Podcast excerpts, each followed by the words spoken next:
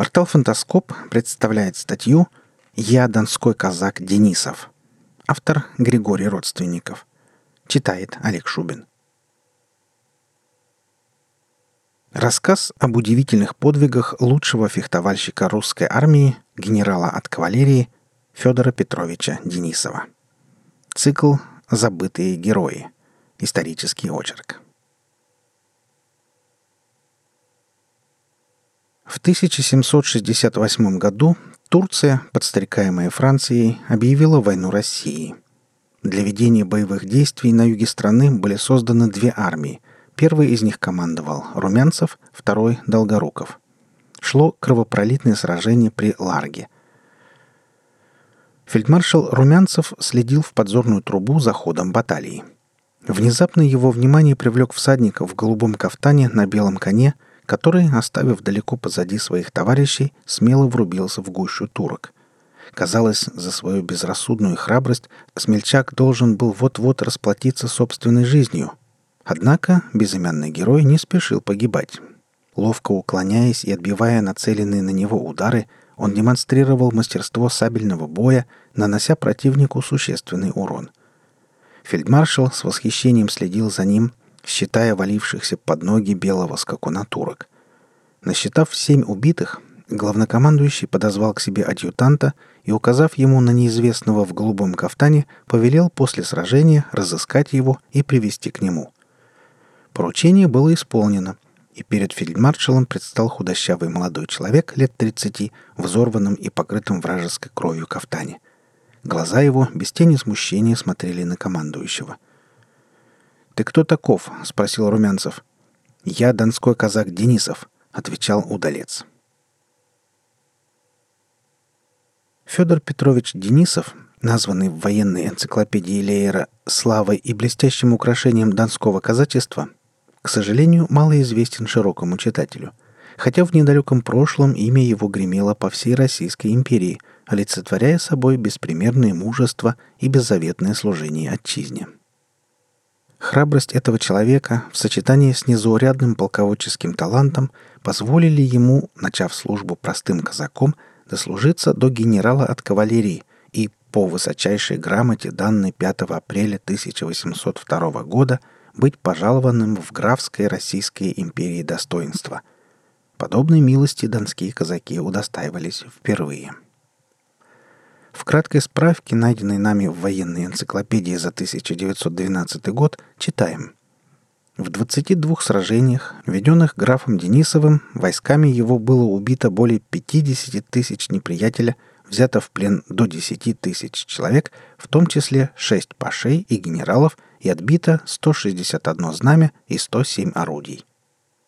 О своем личном счете Денисов, будучи человеком скромным, предпочитал не говорить, хотя, по свидетельству его сослуживцев, он был весьма велик. Отменный стрелок и прекрасный фехтовальщик, Денисов неизменно появлялся на самых опасных участках сражения, воодушевляя своим примером казаков. Тело этого храброго человека было сплошь покрыто ранами. Неровно зарубцевавшиеся дыры от пуль и осколков соседствовали с косыми сабельными шрамами. Количество его ранений даже вызывало споры. Так, среди дореволюционных исследователей его военной карьеры так и не было установлено единого мнения о количестве его пулевых ран. Одни считали, что в его тело попало 7 пуль, другие увеличивали число до 10. Видимо, эта загадка никогда не будет разрешена. Сам же Денисов не любил говорить об этом. К концу своей жизни Федор Петрович удивил лекарей, обнаруживших в его ноге пулю, которую он стойко носил в себе в течение 15 лет.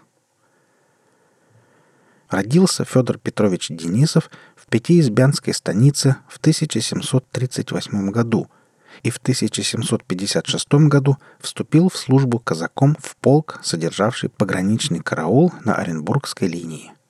В том же году на казачьем собрании он был избран полковым есаулом. В 1763 году вместе с полком переведен в Кизляр. В 1768 году началась война с Турцией, и Денисов попросил записать его добровольцем в действующую армию. Находясь в авангарде наступающих войск, Денисов принимает самое активное участие в сражениях при Рябой-Могиле, Ларге и реке Кагул, в которых были разгромлены основные силы турок. Его безудержная храбрость и казачья смекалка обратили на себя внимание командования, и в 1770 году он производится в войсковые старшины, а затем и в донские полковники. Получив в свое командование казачий полк, Денисов немедленно докладывает своему армейскому начальству, что их выбор был правильным. На голову разбивает 6-тысячный турецкий отряд, вышедший из крепости ему навстречу. В этом сражении казаками Денисова было захвачено 1700 пленных и 12 знамен. Затем последовала череда блестящих побед. 22 сентября 1770 года Денисов берет штурмом хорошо укрепленную турецкую крепость Татар-Бунар, захватив 23 пушки и 15 знамен. Наносит поражение противнику в устье Дуная, захватывает турецкие крепости Акермана, Тульчи, 1770 год, Бабадага и Искачи, 1771 год. В 1772 году, 30 апреля, разбивает 4-тысячный османский корпус, берет 7 знамен и множество пленных, после чего стремительно двигается со своим полком к местечку горы Балах, где наносит сокрушительное поражение другому турецкому корпусу, захватив 17 пушек и 4 знамени. В том же году при штурме Силистрии Федор Петрович был ранен пулею в правую ногу на вылет, но не покинул поле боя до тех пор, пока турецкая крепость не сдалась. Только после этого Денисов позволил перевязать себя. В 1773 году у озера Карасу Денисов на голову разбивает турецкую армию под командованием Сераскир и Чауш-Пашей. Напуганные храбростью казаков, оба командующих после непродолжительного сопротивления сдались на милость победителя.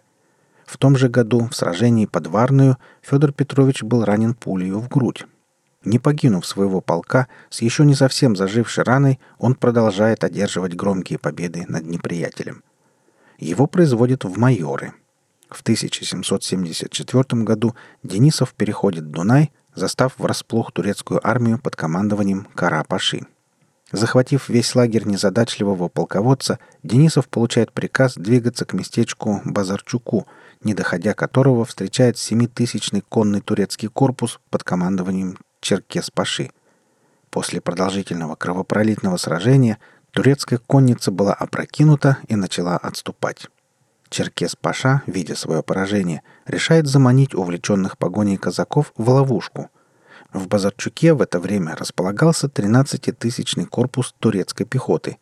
На него-то и решил вывести казаков Денисова Черкес-Паша, уверенный, что изрядно поредевшая русская конница станет легкой добычей османских воинов. Однако все его надежды рухнули под напором безудержной храбрости денисовцев. Словно ураган прошелся по турецким рядам, сметая все на своем пути. 13-тысячный корпус противника перестал существовать. После этого небывалого сражения Черкес-Паша, воспринявший свое поражение как личное оскорбление, поклялся встретиться с Денис-Пашой, как к тому времени турки величали Федора Петровича, и в честном бою убить. По свидетельству Пивварова, исследователя донского казачества, Черкес-Паша клятвы своей не забыл и на протяжении всей войны стремился встретиться с Денисовым лицом к лицу, став по существу самым опасным противником Федора Петровича. В сражении под Базарджиком они снова встретились. Узнав своего врага, Черкес-Паша стал громко кричать «Денис-Паша!», вызывая Федора Петровича на поединок. Тот не заставил себя долго ждать, и два врага схватились в смертельном поединке. Несмотря на храбрость и умение обращаться с оружием, Черкес-Паша не сумел оказать достойного отпора более опытному фехтовальщику. Для многих исход поединка был уже ясен, и когда Денисов перерубил своей саблей оба повода лошади Паши, лишив его возможности маневрировать, турецкие воины бросились на Федора Петровича и оттеснили от своего командира. В дальнейшем противники еще неоднократно встречались в сражениях, и всякий раз Денисов наносил Черкес-Паше сокрушительные поражения. Одно из самых крупных – 15 июля у Яни-Базара, где Черкес-Паша едва не попал в плен. Затем под Козлуджа. При отступлении турецкий полковник выронил свою саблю. Денисов поднял ее и хранил как трофей. Последняя встреча двух смертельных врагов произошла у Разгада. Турки превосходили казаков по численности почти в 10 раз. Для Черкес-паши представилась хорошая возможность наконец разделаться с ненавистным Денис-пашой. Однако Федор Петрович был не только отчаянным рубакой, но и незаурядным полководцем. Понимая, что открытое столкновение с турками приведет лишь к гибели его отряда, он принялся детально изучать местность. Обнаружив глубокую лощину, Денисов решил использовать ее для засады. Расположив в лощине большую часть своего отряда, Федор Петрович приказал нескольким офицерам с горсткой казаков атаковать неприятельские передовые посты. Видя ничтожное количество русских, турки возликовали и перешли в наступление. Заманивая неприятеля, казаки поравнялись с лощиной, и тут засадный полк ударил во фланг турецкой армии. Растерявшиеся турки не оказали существенного сопротивления. Напрасно Черкес-паша кричал и рубил своих отступающих солдат, те бросали оружие и сдавались в плен. Турецкому командующему ничего не оставалось делать, как самому спасаться бегством. После окончательного разгрома Черкес-паши Денисов продолжает наносить Османской империи одно поражение за другим. Дважды под Шумлою, где разбивает сначала 17-тысячную турецкую конницу, а затем 10-тысячный пехотный корпус. Под деревней Челыковек, где он наносит сокрушительное поражение турецкой армии под командованием Юсуп-паши. В этих сражениях Федор Петрович трижды был ранен. В 1774 году он производится в подполковники армии, а в 1777 году в полковники. В 1779 году Денисова направляют в Крым для усмирения бунтовавших татар. После успешно завершенных операций его вызывают в Санкт-Петербург, где императрица лично выражает Федору Петровичу свое удовольствие по поводу великого усердия, выказанного на благо Отечества. В 1783 году в Крыму вспыхивает второе восстание нагайцев. Суворов, назначенный командующим русскими войсками, обращается к императрице с просьбой прислать ему для усиления войск казаков Денисова, прекрасно зарекомендовавших себя в подобного рода операциях. По прибытии в Крым Федор Петрович активно включается в борьбу с мятежными татарами, подстрекаемыми на вооруженные выступления против России Османской империей. В походе 1783 года особенно кровопролитные бои произошли 1 августа при Урай-Илгасы, убито 3000 нагайцев, урон русских 777 человек, и на реке Лабе 1 октября, где уничтожено свыше 4000 кочевников. Примечателен случай, происшедший с Федором Петровичем во время этой кампании. Маленький отряд Денисова после совершенной вылазки по тылам противника отступал, преследуемый татарской конницей. Враги настигали. Тогда Денисов обратился к своим казакам с речью, говоря, что лучше встретить смерть в бою, чем быть убитыми в спину, спасаясь бегством. Казаки остановили лошадей и, вытащив сабли, стали ждать неприятеля. Подскакавшие татары волной накатили на маленький отряд. Началась неравная битва, в которой казакам оставалось лишь одно — умереть с честью. Как говорилось выше, Федор Петрович был на редкость умелым фехтовальщиком. Этим и объяснялся тот факт, что ногайские воины никак не могли сразить бесстрашного полковника. Разъяренный неумелостью своих подчиненных, татарский мулла решил сам расправиться с противником. Взяв длинную пику, он помчался на Денисова. Однако тот, отбив нацеленное на него оружие, молниеносным ударом зарубил врага. Увидев гибель своего предводителя, ногайцы разразились горестными воплями, потеряв всякий интерес к сражению. Это и спасло жизнь Денисову и его казакам. Весть об этом приключении Федора Петровича дошла до императрицы, и та распорядилась узнать, не ранен ли удалой полковник. В следующем 1784 году Денисова производят в бригадиры. До 1787 года Федор Петрович находился в Крыму, где к тому времени началась борьба с кабардинскими племенами, поднятыми Шах-Мансуром. Борьба эта осложнилась Второй турецкой войной, и российское правительство, решив, что Денисов будет больше полезен на фронтах с Османской империей, направляет его в звании генерал-майора на помощь к Потемкину. Как один из наиболее отличившихся при штурме Очакова, 1788 год, Денисов был отправлен Григорием Александровичем в Санкт-Петербург с регалиями. В письме к Екатерине II Потемкин писал: «У вас достоинства не по платью принимаются, потому я вас, матушка родная, прошу Денисову позволить быть в Эрмитаже». Она отвечала: «Если пишешь о Денисове, то с радостью соглашаюсь его призвать в Эрмитаж, ибо он повсюду храбростью и умом себе проложил дорогу». Турецкая война ослабила Россию. Большая часть русских вооруженных сил была отправлена на юг, чем не преминули воспользоваться шведы. Шведский король Густав III решил вернуть земли, утраченные Швецией по Ништадтскому и Абосскому договорам.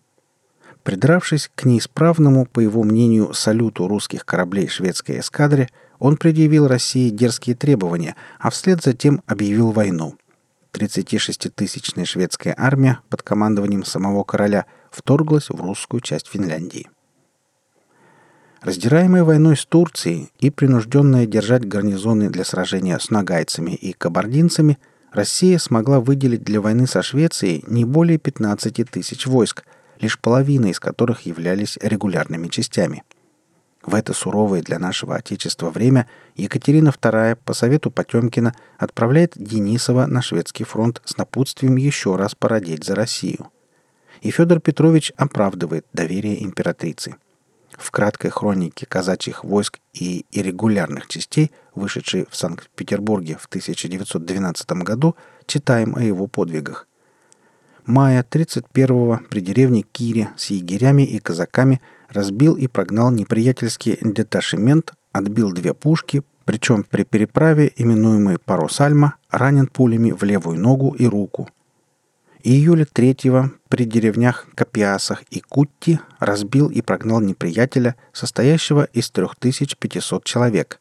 Убито до 500, в плен взято 70 человек. 5-го прогнал шведский корпус из Кулле за Тюмень до Красной Мызы. 28-го перешел через реку, разбил передовые шведские посты и, прогнав к самой батарее, овладел оную с 4 на ней пушками. Но, пожалуй, самый примечательный подвиг за эту войну совершил Денисов, напав с небольшим отрядом на 7-тысячный неприятельский корпус под командованием самого шведского короля. Это произошло 22 апреля 1790 года при Кирке Вилькиной. Под покровом темноты денисовцы подобрались к вражескому лагерю и принялись обстреливать последний из нескольких имеющихся в их распоряжении пушек. Чтобы создать иллюзию большой батареи, казаки постоянно меняли свои позиции, перевозя орудия на импровизированных телегах. В шведском лагере началась настоящая паника. Беспорядочно отстреливаясь, противник начал отступать. Шальная пуля угодила Денисову в кисть и, пройдя до локтя, изуродовала ему все предплечье. Подозвав лекаря, Федор Петрович приказал удалить пулю и перевязать рану, продолжая при этом командовать батареей. Когда весь орудийный боезапас был израсходован, Денисов велел дать сигнал для кавалерийской атаки. Решив, что на них напали превосходящие силы русских, шведы пустились в бегство, бросив свой лагерь вместе с провиантом и личным обозом Густава III.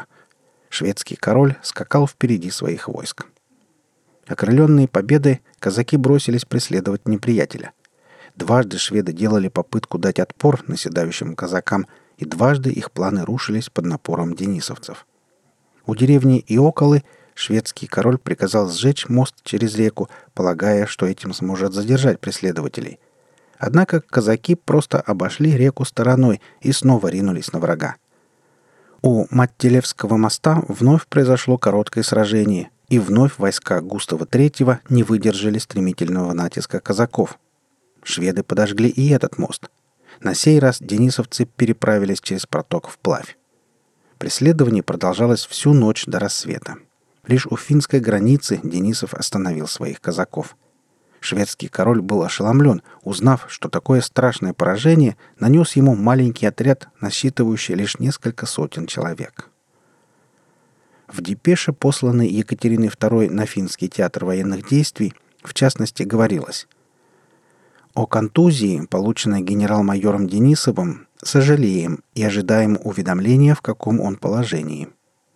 Впоследствии в личной беседе императрица спросила Федора Петровича, Как же он осмелился со столь незначительным отрядом напасть на самого короля? На это Денисов ответил: «Смелость отворяет широкие ворота к победе». После окончания турецкой и шведской войн начались осложнения с Польшей.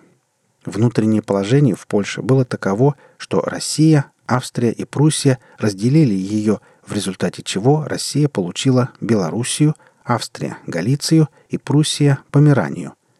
Национальное чувство поляков было глубоко оскорблено, и патриоты сумели поднять волну национального движения за внутреннее переустройство страны. Вспыхнули восстания в Кракове, Варшаве, Вильно. В Варшаве образовалось временное правительство. Король был арестован, и объявлена война России и Пруссии. Во главе войск стал Тадеуш Костюшко, объявивший себя диктатором. По его приказу началось поголовное истребление солдат и офицеров русского гарнизона. Потеряв до 2000 убитыми, остатки русских войск сумели вырваться из Варшавы. Армия Костюшки достигла 70 000 человек. Военные действия были перенесены в Литву, где ими руководили Огинский и Сераковский. 12-тысячный отряд вторгся даже в Курляндию и захватил Либаву. Над Россией нависла угроза польского вторжения. В срочном порядке началось формирование ударной русской армии. Командующим был назначен Суворов, который тут же заявил императрице, что для победы ему необходима кавалерия Денисова. Назначенный командиром передового казачьего корпуса, Федор Петрович в составе 10-тысячного суворовского отряда прошел с Днестра на Буг, сделав 560 верст за 20 дней, и на голову разбил 13-тысячный польский отряд. Так было положено начало славным победам, одержанным казаками Денисова в польскую кампанию. Затем, по приказу Суворова, корпус Федора Петровича был направлен на соединение с прусскими войсками для совместных действий против крупной польской группировки под командованием самого Костюшки. Сражение произошло 26 мая 1794 года под Щекоченом. Кровопролитная битва длилась несколько часов с переменным успехом, до тех пор, пока корпус Денисова не ворвался в тыл неприятельской армии. Разозленные рассказами о зверствах поляков, учиненных над солдатами русских гарнизонов, казаки без всякого сожаления принялись рубить противника, превратив сражение в кровавую резню. И только авторитет Денисова положил конец этой бойне. Поляки потеряли убитыми больше 17 000 человек. Около 3 000 сдались в плен, и только Костюшке с небольшим отрядом удалось скрыться. Казаки захватили в качестве трофея 27 вражеских знамен.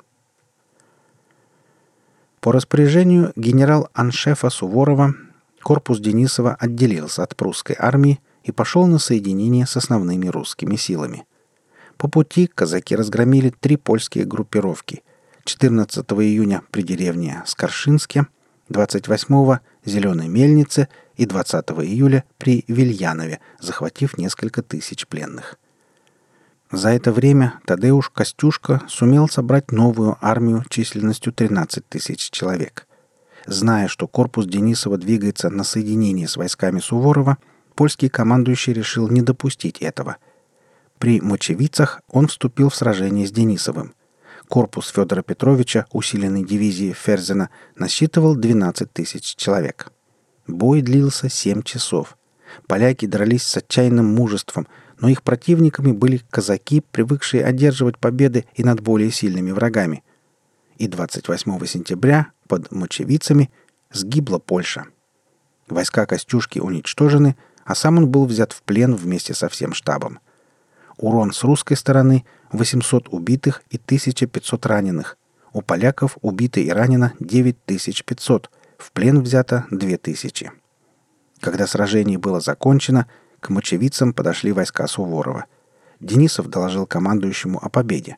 Выслушав его, Суворов воскликнул: «Вот Донец! Он русский! Он Илья Муромец! Он Яруслан Лазаревич! Он Добрыня Никитич! Победа! Слава! Честь русским!»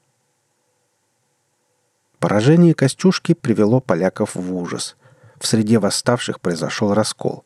Одни требовали немедленно вступить в переговоры с победителями, другие, воинственно настроенные, требовали продолжения войны. Последние одержали верх. главнокомандующим польскими войсками был назначен Вавржецкий. 12 октября Суворов разбил поляков при Кобылке, где конница Денисова штурмовала окопы. 18 октября русские войска подошли к сильно укрепленной Праге, предместью Варшавы, которую защищало 20 тысяч инсургентов Зайончика. Кровопролитный штурм Праги 24 октября завершил эту блестящую кампанию. На следующий день Варшава сдалась на капитуляцию. Но война еще не была закончена.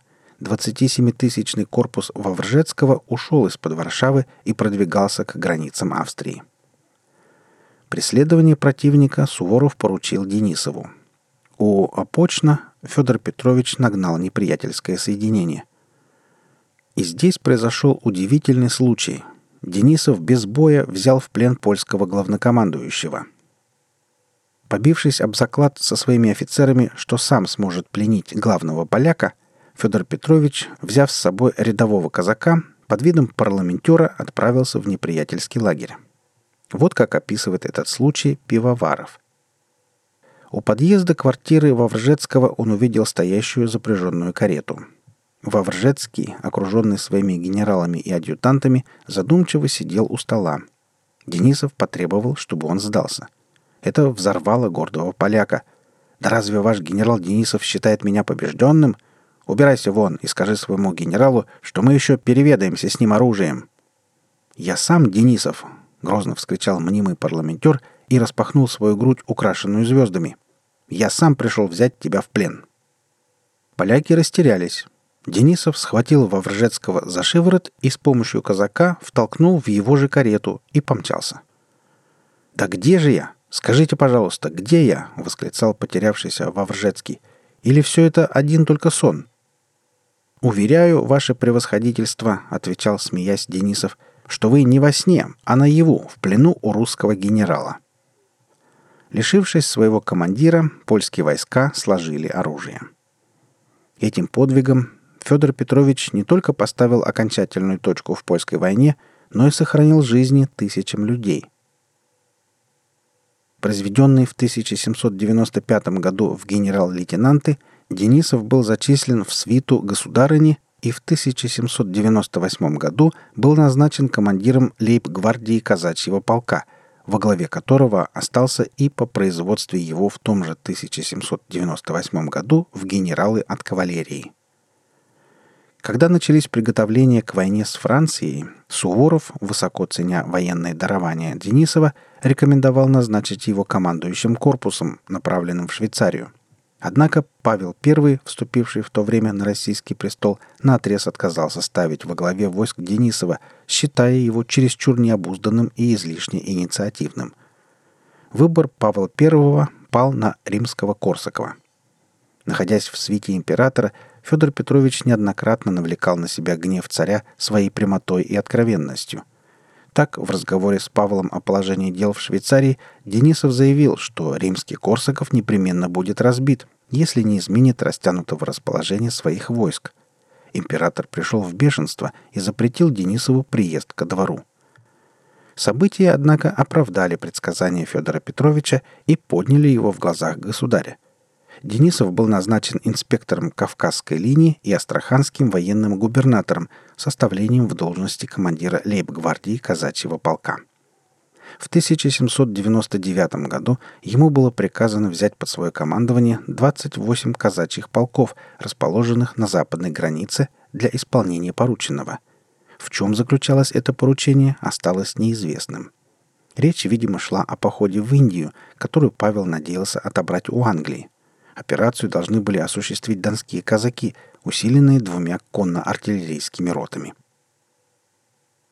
В апреле того же 1799 года Денисов был возведен со всем своим потомством в графское достоинство.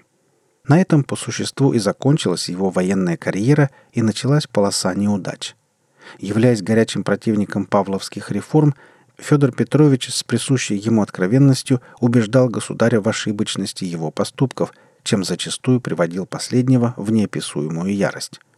Не желая ни с кем воевать, Павел I сократил армию на 93 тысячи человек. Это в большей степени сказалось на кавалерии. осталось лишь 40 полков.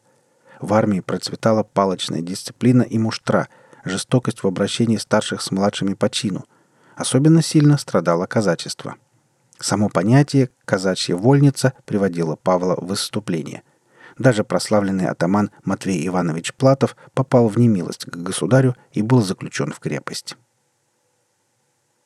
Заступаясь то за одного, то за другого обиженного императором казака, Денисов окончательно настроил самодержца против себя. А после того, как государю было доложено, что граф Денисов играет с простыми казаками в карты и пьет вино, терпение Павла лопнуло. Обвинив Федора Петровича в неумении поддерживать дисциплину в обверенных ему частях и за беспорядки в полку в январе 1801 года, его отстранили от службы и отправили на покой в родную Пятиизбянскую станицу, где, тоскуя по ратным делам и своим боевым товарищам, Федор Петрович Денисов скончался в марте 1803 года в возрасте 65 лет.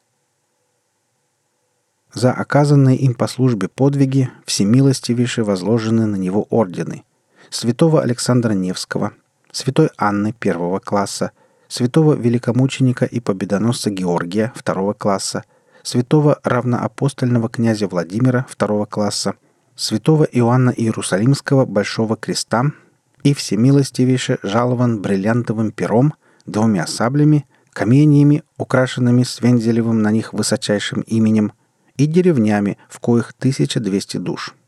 Также пожалован от его высочества короля прусского Фридриха II орденом Красного Орла и от его высочества короля польского Станислава Августа орденом Белого Орла и Святого Станислава. 26 августа 1904 года по приказу императора Всероссийского Николая II именем Федора Петровича Денисова в вечное сохранение и напоминание назван 11-й Донской казачий полк. Вся жизнь этого человека являла собой беззаветное служение отчизне, защищая которую он одерживал свои громкие победы во славу флага российского и в назидание неприятелям. Хочется верить, что имя Федора Петровича Денисова, несправедливо забытое на многие десятилетия, займет, наконец, почетное место в славной галерее блестящих российских полководцев. Вы слушали статью «Я, донской казак Денисов». Автор Григорий Родственников. Читал Олег Шубин.